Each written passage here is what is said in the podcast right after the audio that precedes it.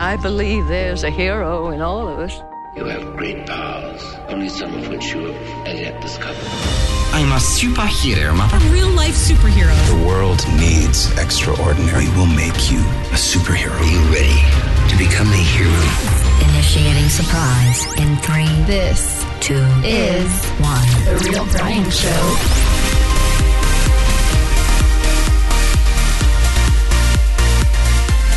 Man, December is already almost half over. What the heck? Slow down a little, man. Let's enjoy some fun festivities this week. Let's talk about Ford v Ferrari. Let's talk a little more about The Mandalorian and some other TV shows we've been watching. Captain's reporting in on his new addiction, and I have to share a few amazing stories of how people are actually unleashing their superheroes, even in the midst of the holiday season. Let's rock it!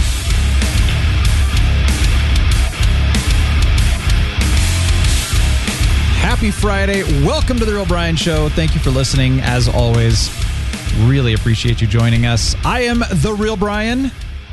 I am Captain Influence. Hello. Hello. So, Captain, know- how are you today? I'm awesome, and I was wondering. You, you mentioned in the intro that even in the midst of the holiday season, people are unleashing their superheroes. Isn't that when they should automatic, like that, the one time a year they should unleash their superheroes? Yes, and I feel like that's what people used to do, but in recent years, I don't know, the stress, the busyness, the insanity, Yeah. rushing around, people just they don't unleash their superheroes. In fact, recent years it's like this is this is the time of year that brings like the worst out of people. It can, sad. yeah. But but your experience has been other than that, so I look forward to hearing Surprising. Oh my gosh, I can't wait to share it. Good. Yeah.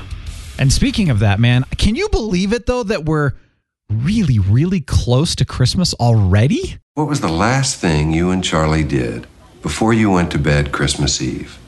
We shared a bowl of sugar and some shots of brown liquor. Played with my shotguns. Field dressed a cat. Looked for women. That sounds like a great idea for Christmas Eve. What do you think? Field dress a cat. Hmm. Doesn't that sound like fun? You know, it sounds like a high school experiment Gone wrong. that went awry. yeah, yeah. yeah. Best Um, Christmas Eve ever, man, right there. Oh, hey, speaking of festivities and holiday fun, I, thanks to Sarah, by the way, was able to partake in a candied peppermint frozen hot chocolate yesterday. Ooh, did she make that in a Vitamix perchance? No, no, no. That would be really good. It would be, but this is actually from one of our local coffee shops that it's it's a frozen hot chocolate that they make from the chocolate milk from the local dairy. That is just Okay. it's the it's the same dairy that does that eggnog that I talk about every year. That's like Oh, the best yeah. eggnog ever. And yeah. they put a little bit of peppermint in it, and oh my gosh, it was it was spectacular. But no, I actually need to make my own like actual peppermint hot chocolate. So that is from scratch. That's right. That'll Get on it. That'll change your life. That'll put a little fat in your belly. That'll make you jiggle and uh, look like Yeah. Santa Claus. I need a little more fat in my belly because I've been working on the uh, fifth row of abs lately. I'm going for a 10 pack. Dang, son. Dude, Yeah. on a true note, I've been working out a lot. Uh, and I, I had a really intense Pilates workout last week. Oh, good. And I felt every single muscle in my body. It was just like, oh my gosh, I, I really pushed it. It was really good and I was feeling good. And, you know, my abs were actually a little sore, which that's unusual because abs, they recover quickly. But I was like, Sure. oh my gosh, I, I can feel every six, you know, pack, even though two of them are still hiding. I'm trying to work down the uh, the little excess there so that you can see the uh, you know the extra the extra two, but you can see Yeah. the top four now. I'm looking pretty We good. should we should start putting out a, a, uh TRBS calendar, like with, and each month would have a picture of one of our, you know, ab shots or something like that. It'd be a it'd be a sexy TRBS calendar, Oh, yeah, you know, yeah. where uh, you know you'd be the first month, I'd be the we'd just enter, you know, switch back and forth and show off our six in your case, uh, ten in my case, Yeah, in your case, yeah. abs and It'd be like the the sexy cop calendars, you know, that the police Yeah. do to raise money and all that. We could have like the Right. sexy TRBS calendars, and all it is is just abs, though. So like Yeah, in. December, it's a little bit bigger. nothing and- yeah, by by the summertime, it's like the perfect chiseled ab ever. Yeah, with like oil and stuff. Yeah, totally. Yeah, yeah. Uh, we might sell one, no, two, uh, one to each of our wives. Yeah, well that well they won't buy them though, so we won't sell those. We'll have to give those away. Yeah, Ah, shoot. Um, You're right. We might be able to sell six. I've got a good feeling, man. I've got a good feeling. Um, by the way, when we do our TRBS cruise, which is coming up sometime, year.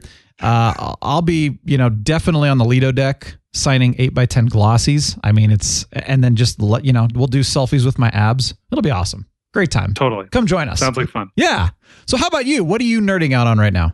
Like I said last week, I got that Nintendo Switch Lite for myself before Christmas. And and it's wonderful. It's fantastic. I can only play it like an hour or two at a time, but while I'm playing it, it's very addictive. so, hold on, wait. Um, Why only an hour or two? Just because of the size of the screen? I don't yet no, no just uh, not because of any physical limitation. I know when to put it down, basically. Oh, good. But but while I'm playing it, the time goes so fast. It's the biggest time eater I've ever seen. Yeah. more than any other gaming situation I've ever been in. Interesting. Um, because yeah, of the it just all of a what? sudden, boom! It's been two hours, and oh, I got to Wow. put this down.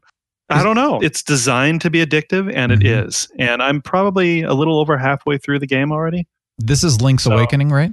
Link's Awakening. Yeah, Nice. it's not a very big. It's not a huge game. No. After I finish that, I'm gonna. I think I'm gonna grab the Zelda um, Breath Breath, of the of the Wild. Wild, and So- I think that's going to be a major time sink. Yeah. Yeah, and that's interesting because I, for what are, you know me, I jump around from game to game. I got a good ways into Breath of the Wild, and I need to go back and finish it. I like to take breaks. That's just me. I take a break from a game, Oh, and then I come back. We've talked about this before, but there's a couple ways to do it. You can just kind of go through the story. You can, Mm-hmm. you know, do a little bit of the side stuff, but that game is so dynamic. I mean, you can explore everything in that game. You can fish, you can hunt, you can work on creating food and cook. I mean, there's so many different things you can do. I found myself doing too much of that that I lost track of the story and was like, Oh, what's okay. going on? And then I was getting See. overwhelmed, right?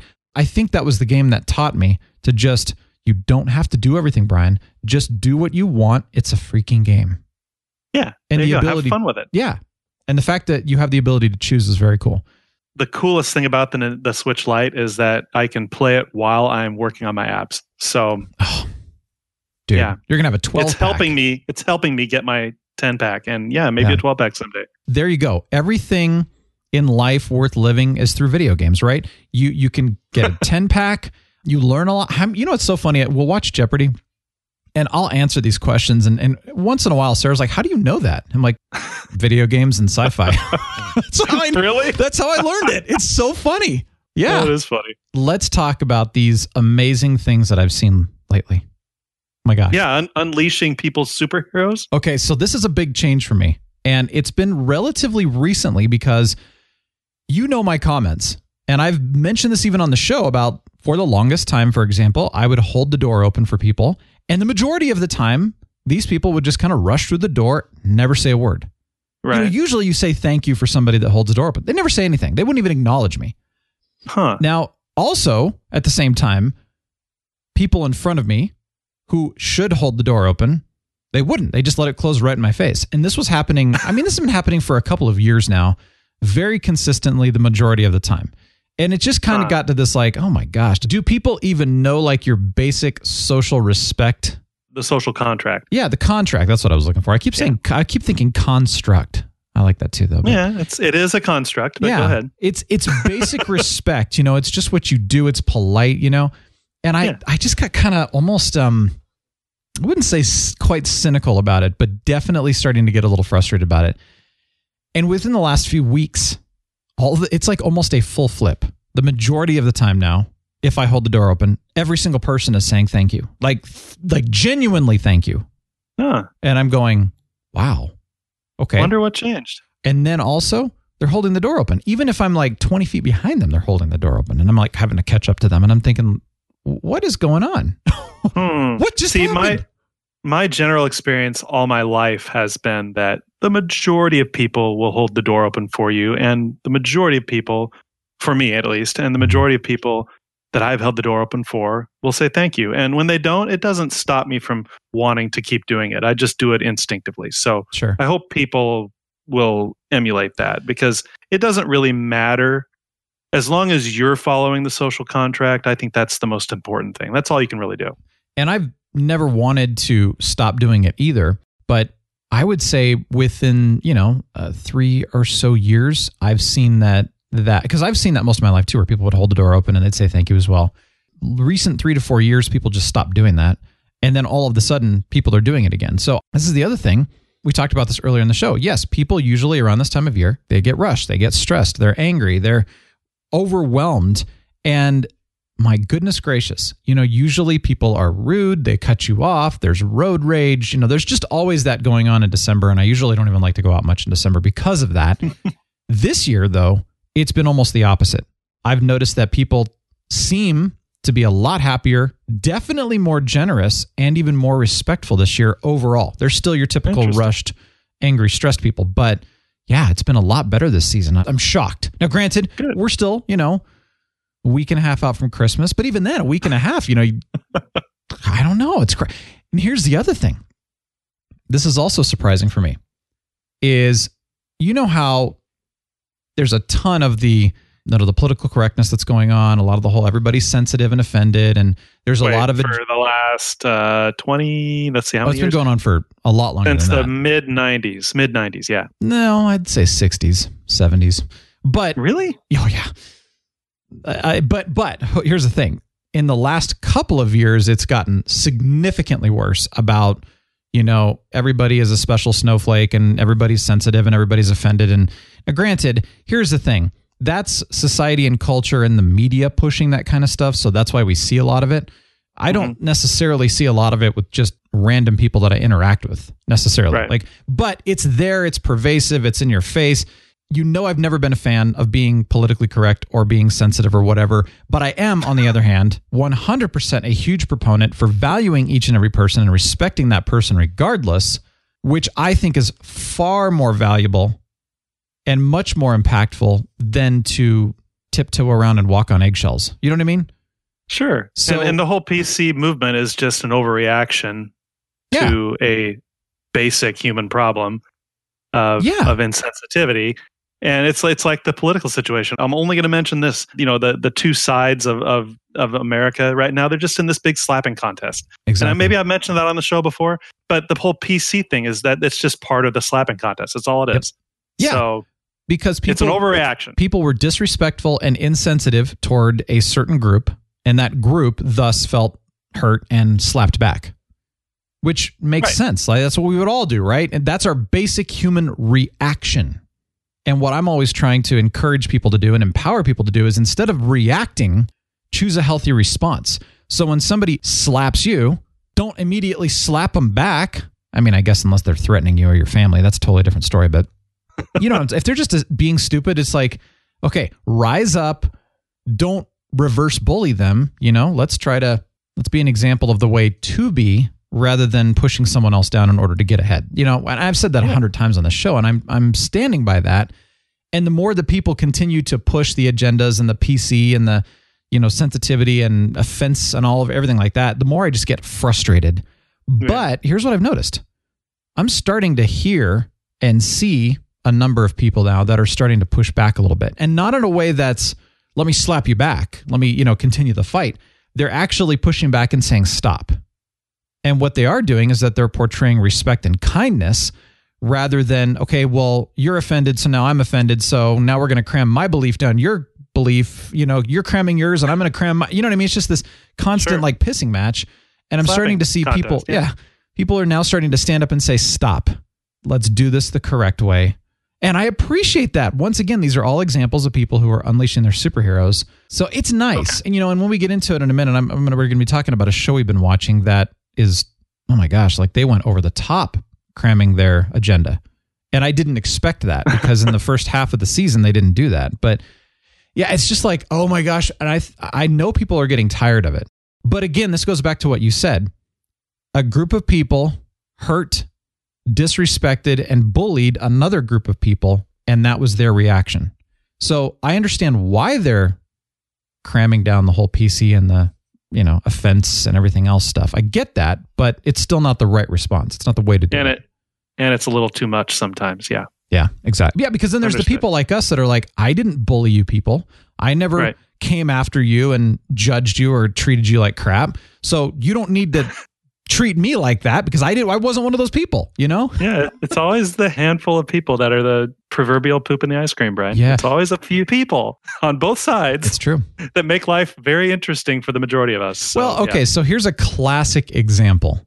Look at like police. You're always going to have bad apples in a police force.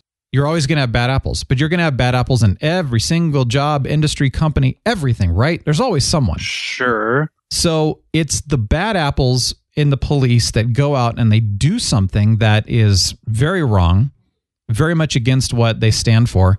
And everybody now hates the cops. Not true, but Well, I no, understand you- where you're going with I'm talking not everybody in the world, but you know what I'm saying? Like the people that get hurt by that, we, we hate every cop now. And well, again, I, I think that's a little overgen. I, I understand what you're saying. I think it's a bit overgeneralized that because of a handful of bad apples doing really re- reprehensible things, there is a lot of anti-cop sentiment going around. I know very specific people, and I will not name names, that have been hurt by a couple bad apple cops, and they now hate every cop. Oh, see, and that's just that's slapping contest. That's It is, but it's also a Overreacting, yeah. reaction because of the, the treatment that they received from these cops, which was very wrong. right, and they're But- thinking irrationally about all cops. People Well, of course they are. love to generalize and put a group of people in a box. We And talked about this before, that and ex- that's what. Ha- That's yeah, exactly my point. right, right. 100%. So I'm using the cops as an example that you can't judge every cop for that. It's Not those even close. one, two, three cops that did that.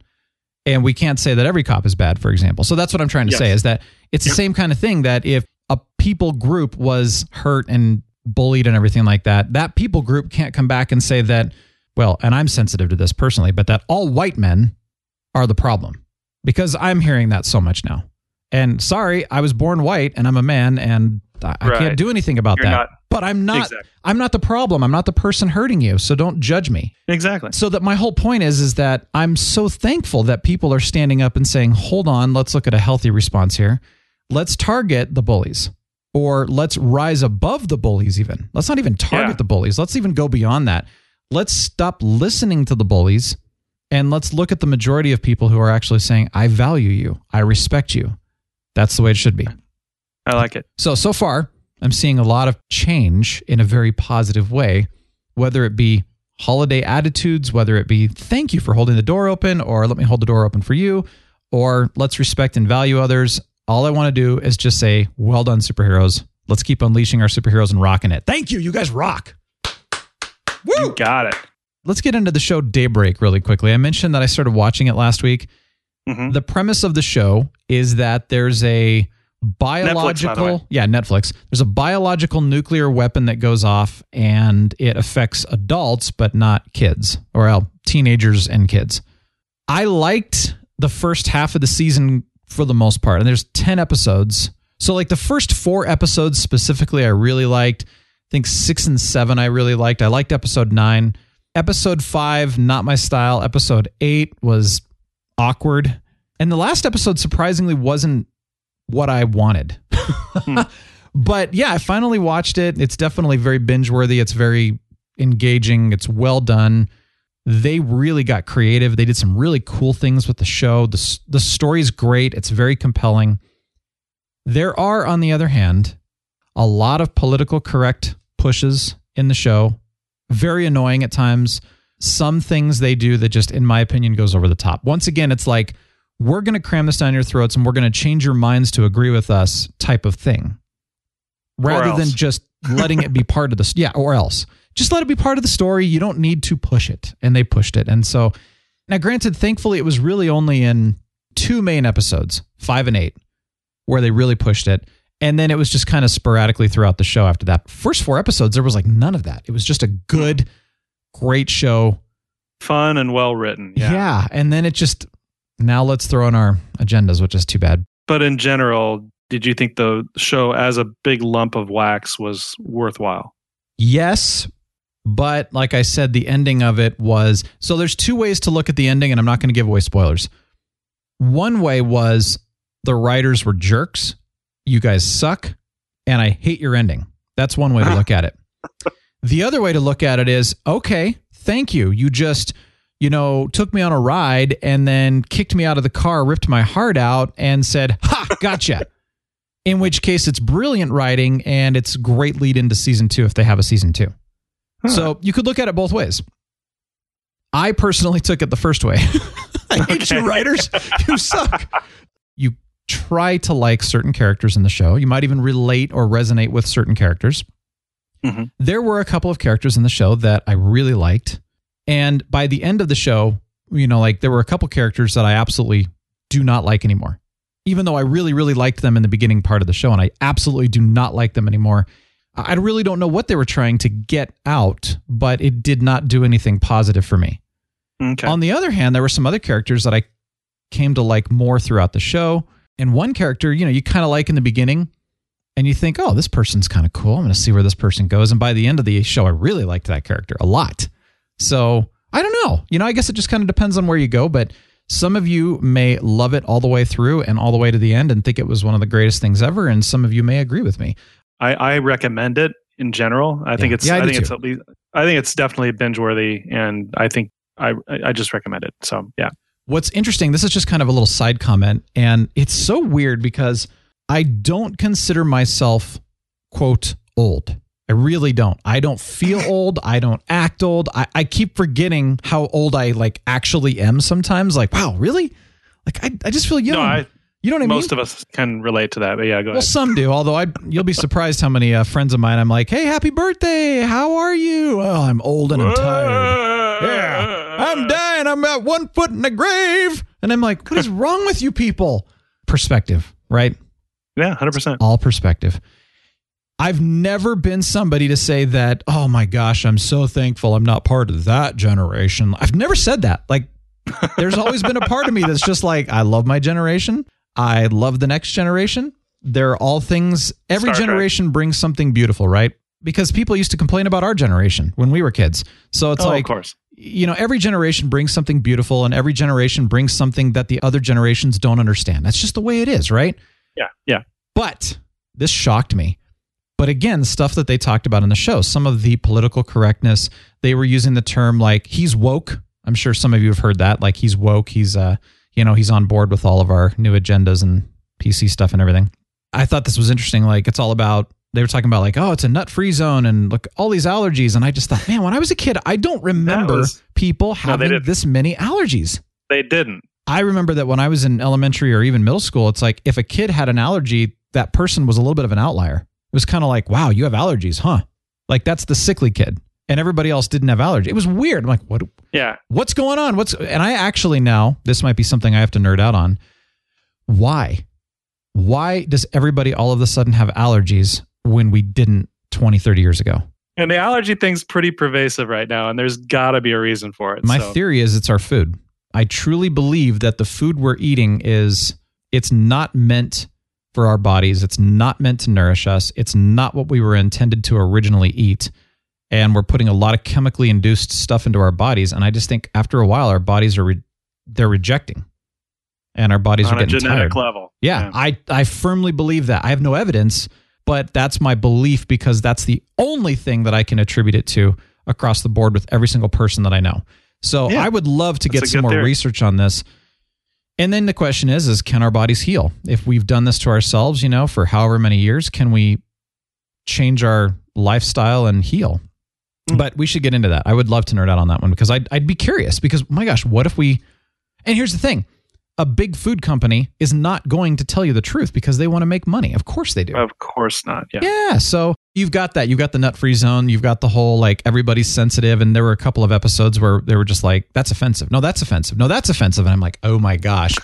the other thing, like, I, I won't go into too many details, but they, they were like the labels of certain things were the first thought that came to my head. And I just thought, oh my gosh, I, I hope this doesn't make me sound old, but it, it's not about an age thing. It's about like, I'm just really thankful because I cannot imagine coming of age with all of these things that seems like kids have to deal with these days. I'm really glad that when I was coming of age, like we didn't have those things, you know? Um, Right. we didn't And- have to walk on eggshells all the time. And I agree for the most part. Uh, all the new tech and gadgets that we have now seem great on the surface, like Tinder. oh my gosh. For God's sake, if we had had that in, in the 90s when I was in college, how awesome would that have been? But remembering how I was as a teen and how a lot of other people are as as teens. You know, they're not every the majority of teenagers are a little have, have an awkward streak, right? Yeah. Social media is brutal when you have an awkward streak, and so I think I might have had more than a little trouble with social media had it been a thing back in when I was growing up. So I'm really thankful that I didn't have to run that gauntlet. Basically, Mhm. Social media really wasn't pervasive when we were in high school and even in college. It was no, coming. it wasn't there yet. Yeah, it was starting to come around, but you know, for me, I I mean, social media has really hit its heyday within the last ten years, and Yeah. you know, we've been adults since then. Just seeing what people do on social media as youth, I'm going to say youth, you know, because you could be in college or high school or middle school or whatever. The younger people, you know, the way they interact on social media, the stress and the anxiety that I know that many of them have. I just, mm-hmm. you know, we did not have that much. You know, the the worst thing that could happen was with the, you know, the small group of people that you physically interacted with. Worst case, you move and you never see those people again. But today it's like you can't get away from anyone. They're everywhere. They're all over. Doesn't matter if you That's an interesting perspective. Yeah, It's crazy. can't get away from these oh people. Oh my gosh. Mandalorian. Brian and I are experiencing a bit of a Siskel and Ebert moment on this this episode five of Mandalorian, and, and not, not today's episode six. Uh, we haven't seen it yet. Just last week's episode five. Not in a bad way. Um, we yeah, no yeah, fight here. And so, Just so interesting. yeah, yeah, exactly. Just an opposing. We each saw the episode a little bit differently. So You go I'll go first. first since I have the negative, and then you can end with the positive. So there was an opening space fight scene right at the beginning that in the first few seconds I was like, "Oh, this is pretty good," until a couple of really cheap CG effects that made me think this was the 1990s again. No, not the old school 70s targeting displays that they showed. That was cool. But there was an explosion, and then the Mandalorian ship kind of came through the explosion, and it looked really, really bad. It just looked like really cheap CG, basically. Hmm. So it's so that's how the episode started for me. I actually kind of agreed with you a little bit on the, the space scene. I thought it was a cool space fight scene just because I like space fight scenes and we haven't really seen anything like that on the show yet. Right. I thought it was too short. Actually, I thought it was a little too easy because at one point it's like he gets him in the targeting and then shoots a laser. It was like two lasers and then boom, ship's gone. And I'm like, I don't think so. Right. that's not unless you're shooting a proton torpedo, and I don't. That's not what he shot. So I thought that was like eh, a little cheesy. Yeah, I would agree with you on that. It it was it could have been better. We're both coming off of episode four, which was not our favorite. Then there was a Tusken Raider scene. Now, those of you who know Star Wars lore, the Tusken Raiders were the Sand People in the first. Uh, in, yeah, those guys. It's almost like a Wookiee. That was terrible. That they, they that they they rode the banthas and uh, and all that. Anyway, they were in episode 4 Mhm. and there was a scene with them that was actually pretty neat, where he was communicating with them with you know hand signals, and that was cool. the guy with him was like, how, how do you know what they're saying? So that part was really that was okay. Yeah. Then there were there was a part with some speeder bikes, like in Return of the Jedi type Mhm. of speeder bikes. That was okay. But the scene or the speeder bikes themselves. The scenes, the, Okay. the scenes with the speeder bikes were fine. There was nothing to them though. There was there was not much content. There was just no there was no substance to those scenes. They were just True. decent cinematography. True. There was a lot more of the mediocre to bad acting that you found in episode four, which I was like, oh god, come on, guys. Yeah. Uh, and and I answered my question from the last episode. They really are using Baby Yoda's awe factor to try to carry these episodes, at least four and five. The only purpose Baby Yoda has right now is just for people to go, oh, look at Baby Yoda, he's so cute. That's the only reason it's there right now. and to buy the plush dolls. yeah, and they're failing miserably to give meaning to this character. I like agree. they started, like they started to do in episode three, no, episode two, where they like they started to do with episode two, where he they they showed that he was force sensitive hmm and he was he was powerful in the force. That was really cool, and you're like, oh wow, why, okay, this little baby Yoda thing is powerful in the force. I wonder where that's going to go. Nowhere. It's gone nowhere Yeah. since episode two. I got to Um, say on that though that Yeah. you are correct that in episodes one and two, so episode one was a cute factor, but I was intrigued about Baby Yoda, and, And, then they barely showed him. It was at the very end. yeah, and then episode two they developed his character a little bit, and you saw some movement forward, and then I was really intrigued. And for the past three episodes, and some of you are going to hate me for saying this, I'm over the cute factor. It was it was cute in episodes one and two. It's fine, but Baby Yoda is now 100% useless for the past three episodes. Useless. And there is no point for him being in the show. If you look at it completely objectively, there's nothing at all. Yeah. Yeah, the writers have failed miserably to further develop his that little baby Yoda character. And they could Uh, have by they- now. Oh, totally. They could very easily have. So for me, episode four was a two out of 10, you know, as, as I mentioned last week. Episode five was more like a 4.5 out of 10. Mhm. So it wasn't abysmal, but it just wasn't, it just did not stand up to where, again, you know, how you know me, where the, where the franchise deserves for it to stand up to. And to be perfectly fair, where the first few episodes were leading the show. Mhm. The t- last two episodes have been absolute writing fa- and acting failures compared to the first three episodes of the season of the series. So, Mhm. and and again, I, I thought that this episode was just another filler, like the last episode, Yeah. uh, just not quite as bad as the last episode. So, I liked the episode.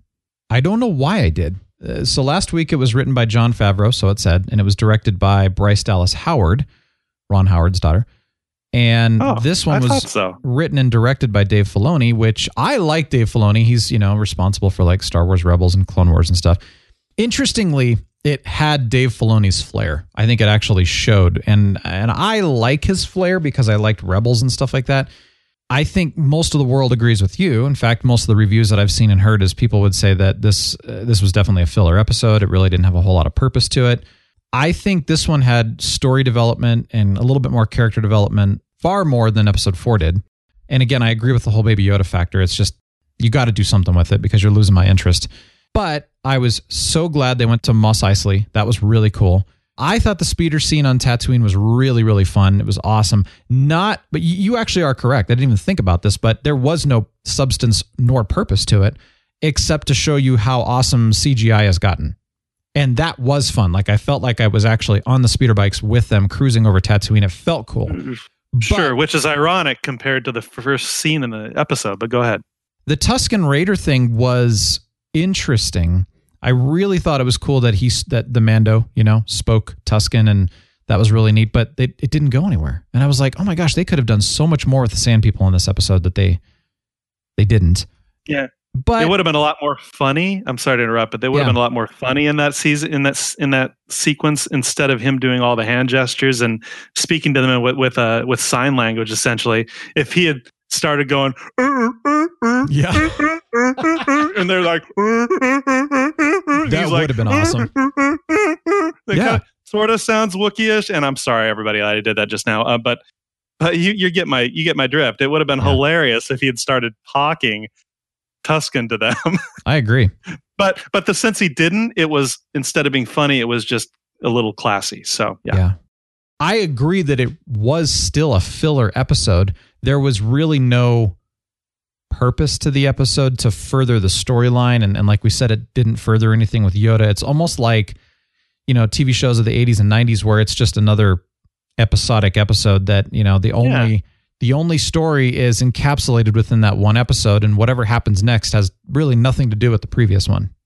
yeah, and not much happened in these filler episodes. So Yeah. I mean, I I'm I'm really starting to think everyone that Star Wars is a cursed franchise.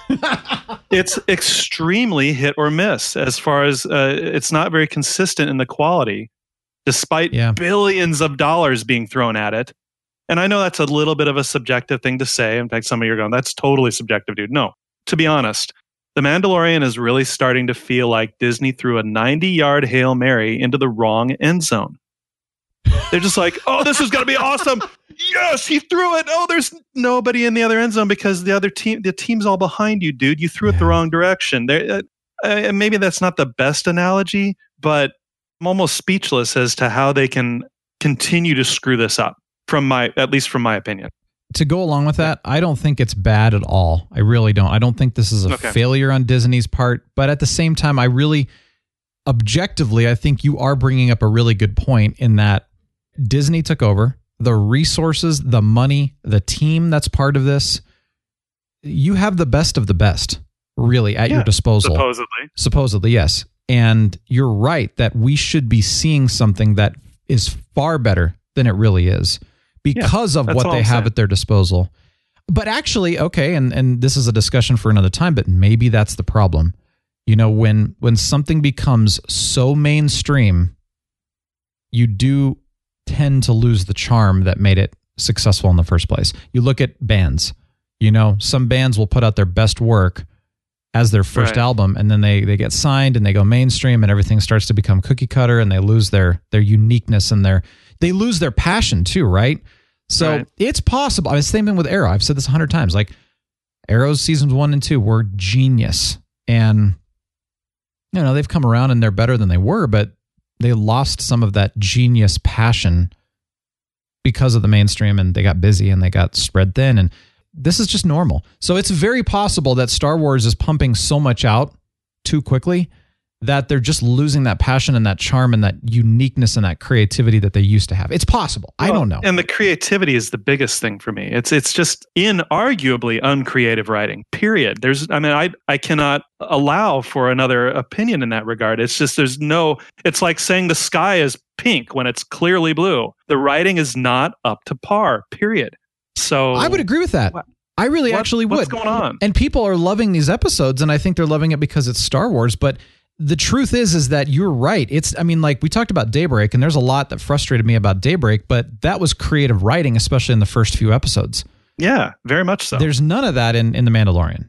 Even going and watching Ford v Ferrari, which we got to talk about, that was so well done. The acting was spectacular. Every actor and actress in that movie did a spectacular job.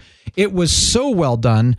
And I can say that I'm not The Mandalorian, you know, because I'm watching it at the same time. The quality of The Mandalorian was nothing like Ford v Ferrari.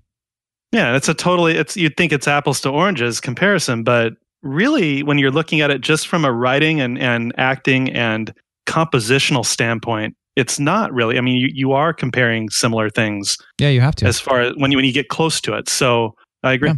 Yeah, I mean, granted, I like um, Pedro Pascal. I think he's doing a great job as the Mandalorian. I really do. If if that's who's really underneath that suit, sure, whatever. I, I Well, sure. it's I think it's is. almost it's almost a slight to the actor. It was so fantastic in Game of Thrones. Everyone who's seen that, Pedro Pascal was amazing in that show uh, for what little he was in it. He's always masked in this show. I mean, you, Yeah. you can't. He doesn't have a chance to really show his acting chops.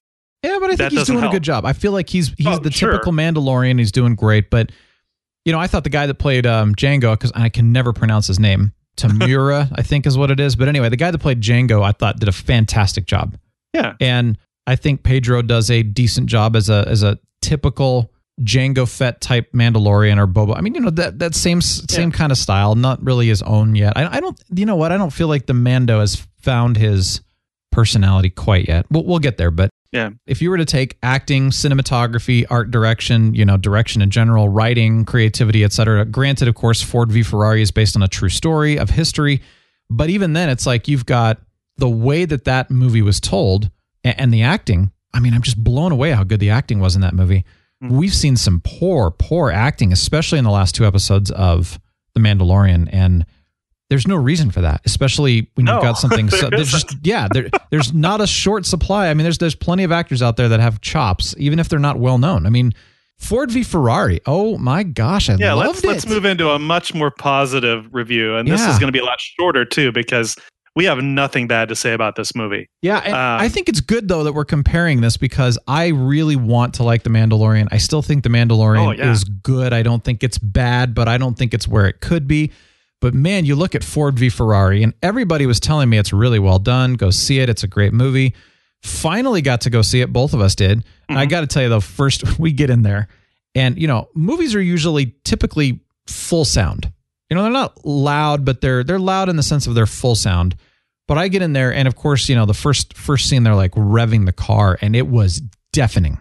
I mean, it was it was pain painful, so loud, and I'm like, oh my gosh, what's going on? And I I looked over, and everybody's kind of like holding their ears, and even when they would talk quietly, it was like vibrating your ear your eardrums. It was Oh, wow. out of Yeah. control. So I go and I tell the people, and I'm like, guys, this is this is the worst volume I've ever heard. And they Oh, said, oh, we've bad. been having problems with that theater all day, and it's like you turn it down, and then it like turns itself back up, and oh so that's they too bad finally fixed it, but after about 20 to 20 to 30 minutes, I was literally had my fingers in my ears because it was so bad. And they finally oh, turned Oh, wow. it down, fixed it, and then it was enjoyable. But for the first 20 or 30 minutes, I don't even really remember what happened because I was in so much pain.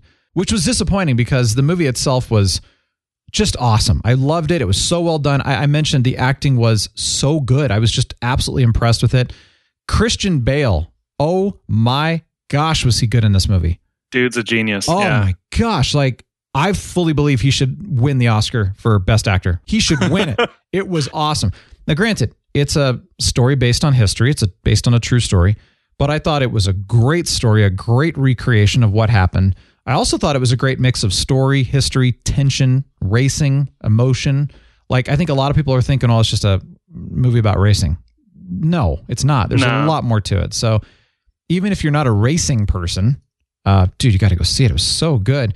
I also thought what was interesting is that they distinguished a little bit between, you know, of course, Henry Ford and his grandson, Henry Ford II, who was the Ford in this movie, and how he kind of wasn't the visionary and the amazing man that, you know, Henry Ford, the original founder of Ford, was, uh, or so it portrayed anyway. But I thought that was very interesting because, you know, you hear so many things about the original Henry Ford and how amazing this guy was. And, uh, and then you kind of you, you saw this in the movie and you're just like, this is a far cry from you know what people have portrayed with Ford anyway. So that was interesting to me. Yeah. The other thing that I thought was great was uh, the building of the GT40, and then you know getting it to the point to be able to compete with the Ferrari. That was such a fascinating sequence throughout the movie that they did, and how they kind of worked on it together and did all the tests and Yeah, they had a lot of through it. good montages in that movie, and So not like good. your typical '80s skiing montage, but like actually really well composed montages. Yeah. So yeah, really really good stuff. So highly recommended. Uh, I would say it's 100% recommended from from me anyway. So what do you think? I loved it. I thought it was the best racing movie since Days of Thunder. Those of you don't remember, that was an old Tom Cruise and Nicole Kidman movie about NASCAR. Yes, that was cool. Shut up. My my movie buddy, quote unquote, my mother in law who went to see it with me, she loved it also. She's like seventy something. Uh, she was sitting on the front edge of her seat for half the film with her with her head in her hands, just with her eyes wide open, watching. Mm, it was nice. really cute. Um, uh, I thought that Bale and Damon were at the top of their game, honestly, like you said, and they seem to have good chemistry. I, but I do wonder how they got along on set because Christian Bale has at least allegedly been known to be a bit of a prima donna, and I don't know if I don't. I never got that impression from Matt Damon, so I wonder if there was any kind of friction between them. But in the movie, it does not show up at all. If there was, so I, well, I hope they got along great. There was definitely good chemistry there on screen. So the racing cinematography was probably some of the best I've ever seen. Yeah. Now, I haven't seen any of the Fast and Furious movies, but this is a different genre of racing film. This is more of a historical drama, hmm and uh, it was just really well done. I'm not a car guy, Brian, at all. I could care less about cars Mhm. at all, but I recommend this movie to anybody, regardless of whether you're a car person or not, uh, if only as a good, fun underdog story at the very least. Nice. Just for you, Brian, I want to throw in something about the score. Yeah. the musical score. I thought it was period appropriate, but it felt kind of unremarkable to me. I didn't think it added or detracted from the film at all. So, what did you think about that? You know, it's funny because I I don't remember it, so it- Okay. it, See, there definitely go. would have been unremarkable. but um, I, I felt like watching the movie, it, it certainly didn't annoy me or anything. It was just right in order to keep you engaged, but it wasn't the star of the show, and it certainly didn't annoy or detract from the show, like you said. But yeah, I can't even Right. think of it now. So you're right; it, it wasn't Yeah. remarkable. Interesting. Anyway, yeah, really good movie. I'm glad, glad we saw it. Yeah. Crisis on Infinite Earths. This is the the five episode big crossover between Arrow, Flash, Batwoman, Supergirl, Legends of Tomorrow. I've not watched these. There's one main reason. I've decided to not catch up on Arrow and Flash with this current season because well, everything ended this week actually and doesn't hmm. come back until January 14th. I don't want a 1 month cliffhanger. I'm going to wait until right after Christmas. I'm going to catch up. I'm sorry I don't have anything to say, but I'm very curious to hear what any of you think of the first three episodes of Crisis. What do you think? What theories do you have? Go ahead and send them in. We'll definitely share them on the show too. I'll talk about it in January for sure. This is so funny how Christmas movies, you know, you think of Christmas movies and you've got some classics, you know, back like Miracle on 34th Street, It's a Wonderful Life. And then you've got Home Alone and Christmas Vacation, The Santa Claus. So many good quality Christmas movies that have been made over the years. And then the last few years, it's just been like whatever Netflix can push out. Is pretty much all there is, right?